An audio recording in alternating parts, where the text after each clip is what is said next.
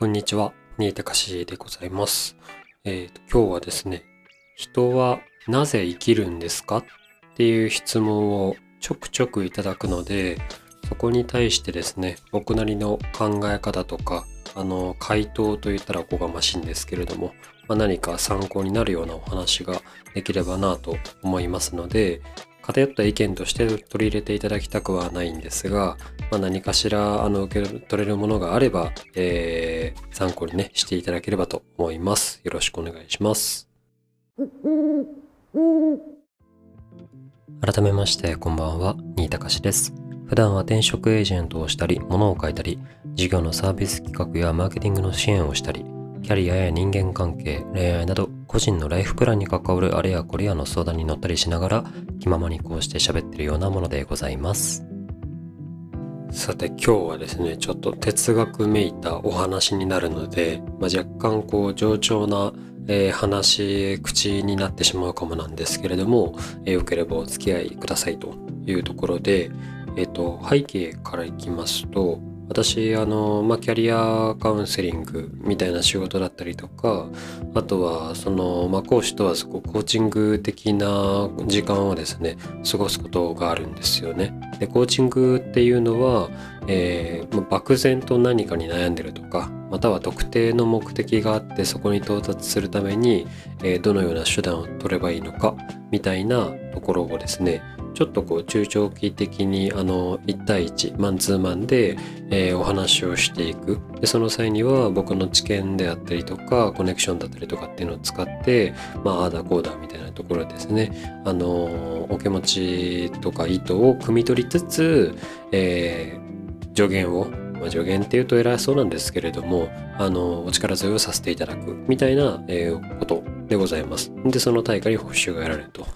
みたいな話なんですけれどもあのいただくよくよくいただく質問の中でですねその何かを成したい何者かになりたいんだけれども、まあ、どうすりゃいいんだろうみたいなことだったりとか転じてですねまあちょっとこう病んできしまった時に、えーその私ってというか、まあ、人って何のために生きるんですかねみたいな質問をいただくことがあるんですよね。であ意外とこう少なくないというか結構本当に結構聞かれるんですよ。何のために来てるんですかね人ってみたいな感じでですね、まあ、こう寿命がある中でそれが70歳の人もいれば90歳の人もいればっていう人生の中で今その20代30代40代50代ぐらいの、えー人たちがですねこの先うん十年っていうところを何のために生きりゃいいんだろうかみたいなところですごくなんか哲学的な悩みをですね抱くというか、まあ、気づくというかあの注目をして、えーうわーってなるみたいなところがですねあのございます。でえっとまず、まあ、結論から言うとですね明確な答えて唯一の答えっていうのは、えっと、ないんですけれどもその答えられない理由として唯一解がない理由としてはですねえっと〇〇のためにっていう前提の考え方が多分勘違いだっていうふうに思った方が気楽だからなんですよね。なので、えっと、人は何のために生きるんでしょうかっていうふうな自問自答をするくらいなのであればちょっと別の言葉を使って自問自答をされた方が多分楽にですねすっきりと回答が、えーおのずと出てくるんじゃないかなっていうふうに思います。わざわざですねコーチングサービスなんか使わなくてもあの自己解決するんじゃないかなと思っており、まあ、それをどうするのか、まあ、どういった理屈で考えていくと良さげなのかみたいなところについてちょっとまたまあ持論なんですけれどもお話ししたいなと思っております。でですねこう〇〇のために、まあ、人は何のために生きるのか〇〇のためにっていうところのそのためにっていう言葉なんですけれどもこれがですね、えー結構あ、まあ、言葉を語弊を恐れずに言いますとあの考えなしで使っているパターンとあの考えたくて考えたくて仕方なくて出てきてしまったパターンとで結構分かれるんですね。で、えっと、そこまで、えー、深く考えずに〇〇のためにっていうふうに、えっと、言えちゃう考えられちゃう人っていうのはあの俗に言うポジティブとか、まあ、楽観的な人に当たるかなというふうに思います。またはその場当たり的に状況がこうなったから自分は〇〇のためにこうしなくてはっていうふうにもうその外的要因っていうんですけれどもあの自分の考えではなくて環境がこうなってしまったからおのずと自分はこう生きるべきだよねっていうふうに決定づけられるもの、まあ、強制力が働いて〇〇のためにになるパターンの人があのいるんですよね。まあ、分かりやすいところで言うと例えば、えっと、結婚をする前にあの子供を授かったので、えっと、籍を入れてあの家族パートナーをパートナーおよび子供を養わねばならなくなった。みたいな状況の方はあのそれそれ自体はですねあの喜ばしいことなんですけれどもただその人生の目的みたいなところでいくと、えー、食いぶちを探さなくてはならないとかあの養わなくてはならないとか、えー、大切な人を守らなくてはならないといったところのそこがですねあの理由になっていって、まあ、つまり家族を守るために自分は稼ぐのだっていう風なあなシンプルなすごくシンプルなですね答えがえー、出てくるみたいなことになっていくんだと思います。あとは、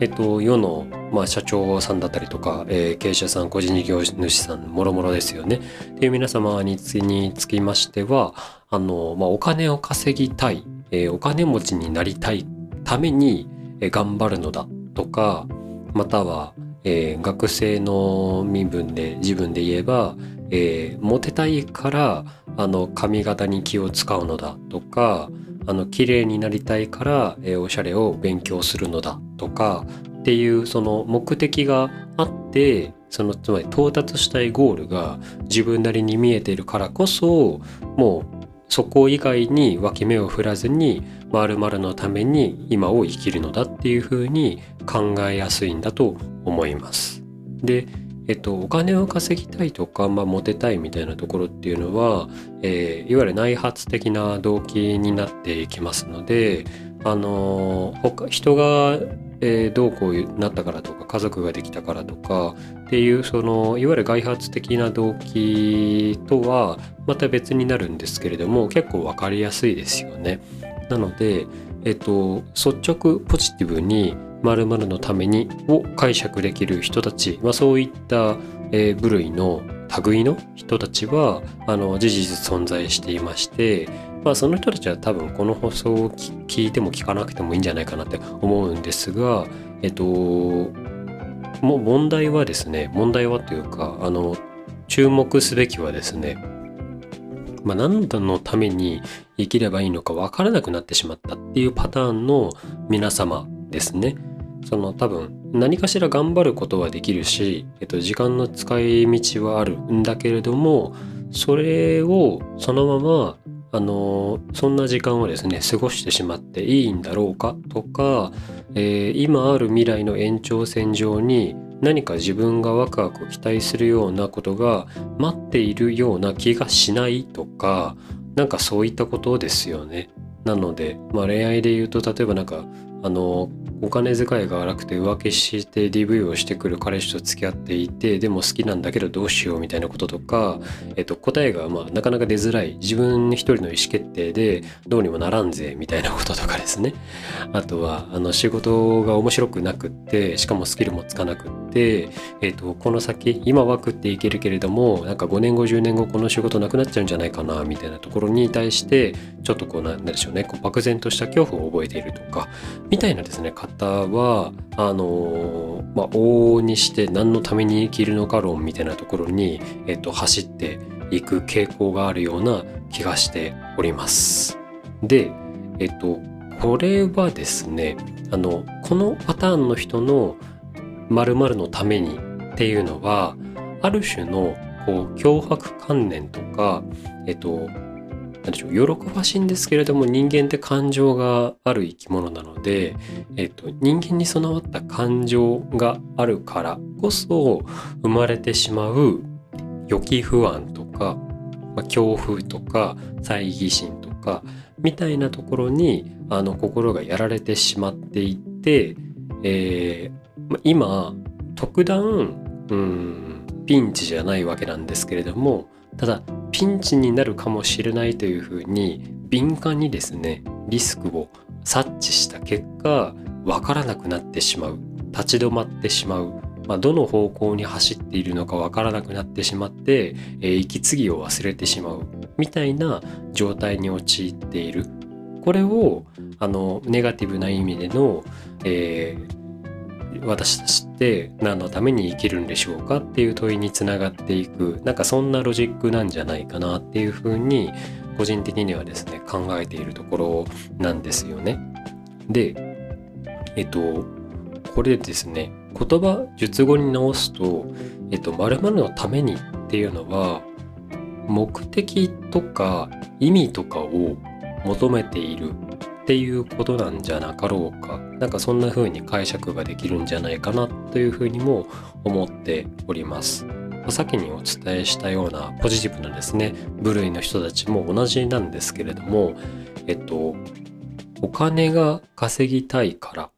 みたいなものも、まあ、目的とか理由意味になってきますし、えー、養いたいからっていうところも意味目的になっていきますし、えーまあ、良いパートナーを見つけたいからっていうところももちろんそうですしあとはこう不自由ない人生を送りたいからっていうのも、まあ、同じことですよね。まあ、何かにせよですね、えっと、意味だの目的だのっていうのをあの求めていってそれが何のために生きるんだろうかみたいなちょっとこうなんか全問答的な問いにですね、え発展していくんじゃないかなっていうふうに思ってるんですがえっと非常にですねあのなんか残酷なあの聞こえ方になってしまうかもしれないんですけれども、えっと、人生にですね意味とか目的とかを求めるっていうことがそもそもお門違いというか、えー、筋違いである可能性っていうのを一つ自分にですね投げていただけるとちょっともしかしたら景色が変わるのかもしれないかなっていうふうに思っております。これですねあの自分ごとで考えると非常に分かりづらいんですけれども一方で自分じゃない他人他者を見た時に何を思うかっていうところを想像すると案外分かりやすかったりするんですけれども例えばそうですねなんか魚が一匹もいない沼があったとしてそこにですね腰掛けて、えー、釣り糸を垂らしている人。でも3時間ぐらい垂らしていてやっぱりお魚が釣れませんみたいな状況を目撃した時に何を思うでしょうね。ってなった時おそらくいやもう意味ないからえっとそこで釣りするのやめたらって多くの人は思うと思うんですよ。だって魚いないんですもん。っていうのがえっともう3時間もやって釣れなくてしかもなんか沼だから汚くてみたいなのが見て取れてわかるんであれば、えっと、傍観者たる私たちはそれは普通に気づくわけですよね。ただ当人はまあなんか何食わぬ顔で、えー、釣り糸を垂らし続けているみたいな状況ですからまあ肌からですね見ればいや意味な意味ないからやめなよってなるじゃないですか。であとはそうだななんかこうえー、カップルが喫茶店でお話をしていたとして、えー、なんかどこからが浮気かどうか論争みたいなところをですね繰り広げているとするじゃないですか。えー、一方はあの異性とご飯に行ったらもう浮気だっていうふうに言っていてでもう一方はいや仲のいい友達だから別にその会うことまでを規制されるのは、えっと、おかしいっていうふうに主張をしていたとすると。でそんな2人のですねあの議論を、えー、平行線のですね水平線の議論をあの見ていたとしたら何を思うでしょうね。多分私たちが隣の席または斜めの席にですね座ってたらいやもうその議論終わんないからやめなよってなると思うんですよ。だってもうお互いの主張が凝り固まっていて、えっと、一歩も譲らんみたいなところが雰囲気として感じ取れるわけですから、話したってしょうがないわけなんですよね。なんで、これもまた、あのー、意味がないと。言ったような、本当多分日常であると思うんですけれども、あのー、こういうことって普通に起こっているかなっていうふうに思います。ただ、えっと、まあ、ただじゃないかな。なので、えっと、これらをですね、自分のケースに当てはめて考えてみたときに、決してその無駄な人生を送っているわけではないんですけれども、そもそも、えっと、1日とか1時間とか、または1ヶ月でもいいんですけれども行動一つ一つに意味だの目的だのっていうのを求めること自体が、えっと、別にそんなことしなくていいんじゃないっていうあの回答になりやしませんかっていうところの問いかけでございますね。まあ求め求めたいんですよ。あの求めてしまいたくなってくるんですよね。人間ってそういうものなので、なぜなら感情があるからですと。で、えっと、とかくこう不安がつきまとっておりますし、えー、不幸になりたくないっていう願望はおそらく皆様共通して持っているかと思いますので、ある種その不幸になってしまうっていう未来から逃れなくてはならないっていう生存本能から来ることが現代人はうまいこと言葉とか感情をですね操った結果何のために生きるんだろうみたいな問いにつながってくるんじゃなかろうかなっていうふうに思っております。ただ、お話しした通りですね、えーと、他人に目をやれば、えー、意味のないことをやってる人なんて5万といるわけでございましてでそれをあの意味がないっていうふうに嘲笑うかどうかは人それぞれで決めていいと思うんですけれども自分の人生単位でもあの意味目的を無理して求める必要はないんじゃないかなっていうふうに思っております。でこれを象徴する簡単なエピソードが1個あるんですけれどもえっと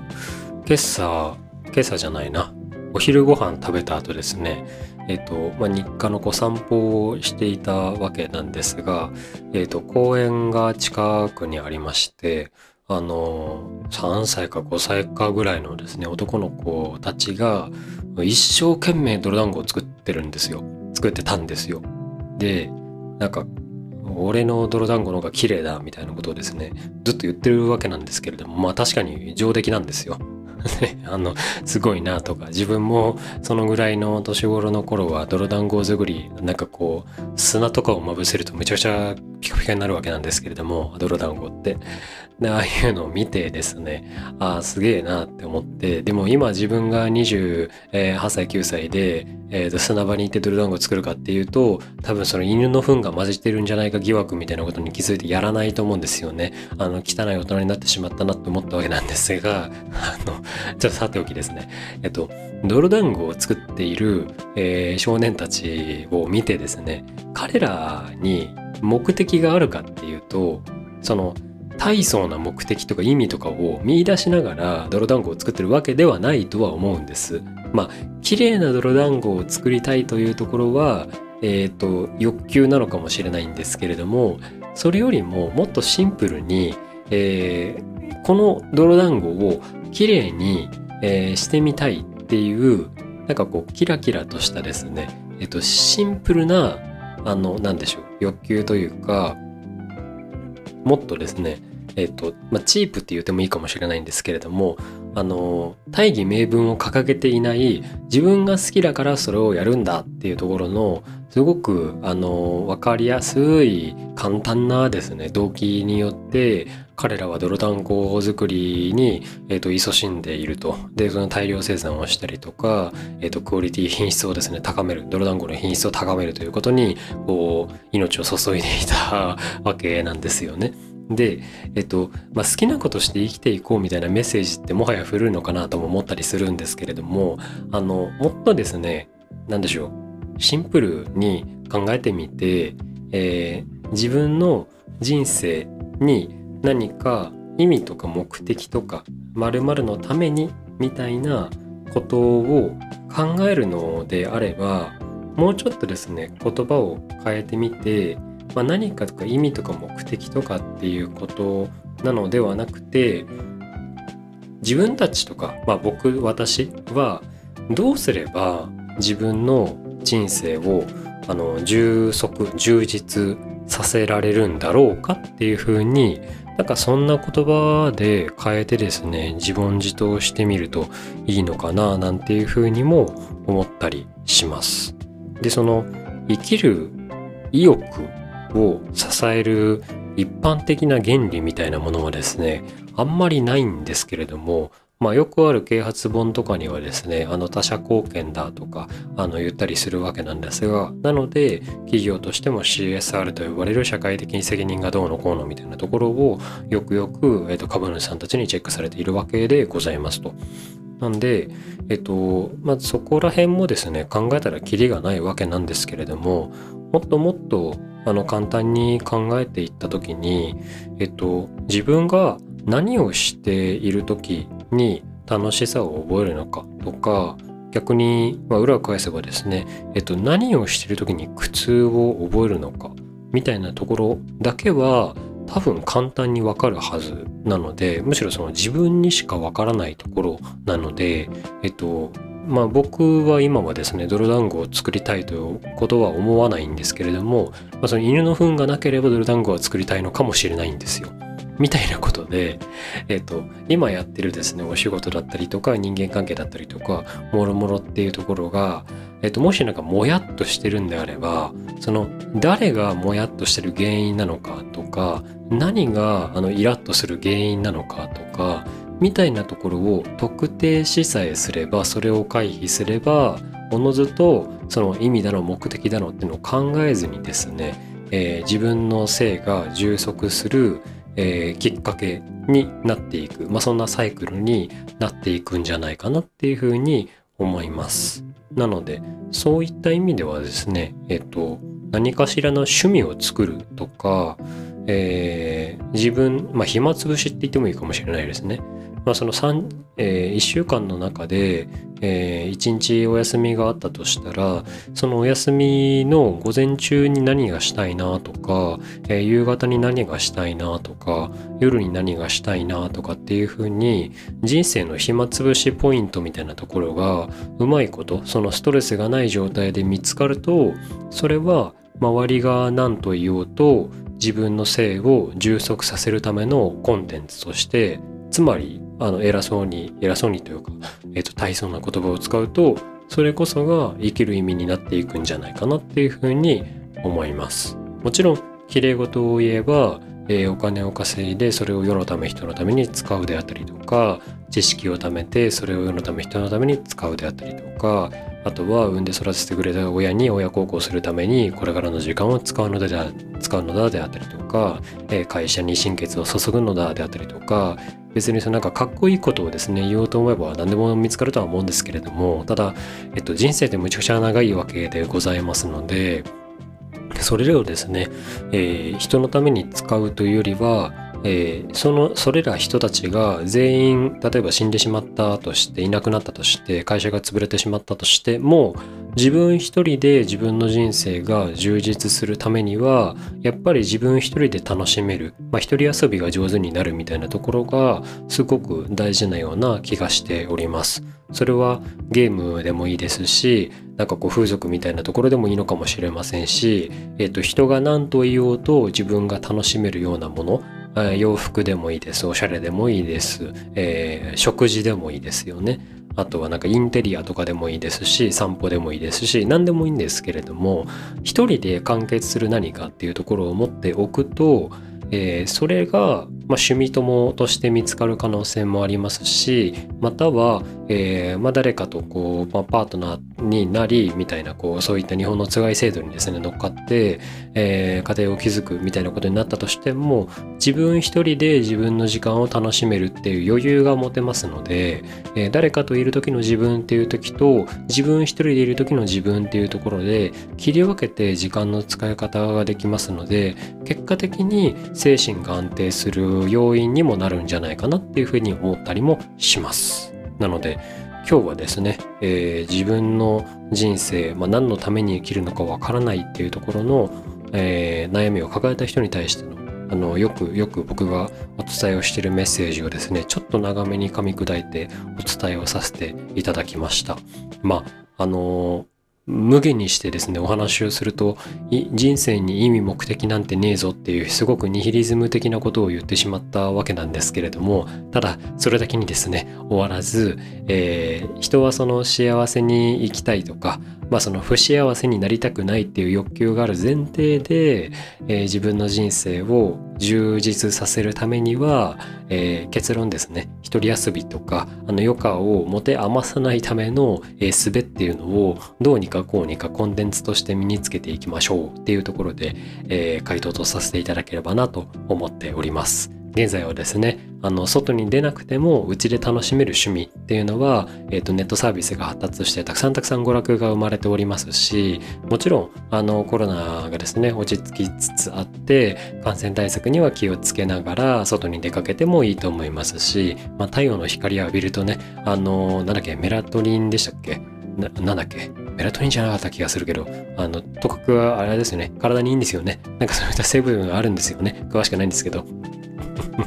まあ日光に当たった方がいいみたいな話はね、あると思いますので、心にも体にもね、いいと思うので、日焼けは対策はね、していただきながら、散歩の一つでもね、してみると、お花が綺麗だなとか、家が綺麗だなとか見つかるかなと思いますので、よければご参考いただければと思います。まあ何かしら、誰かしらのね、参考になっていれば幸いです。今日は、えー、ちょっと哲学的なお話をさせていただきました。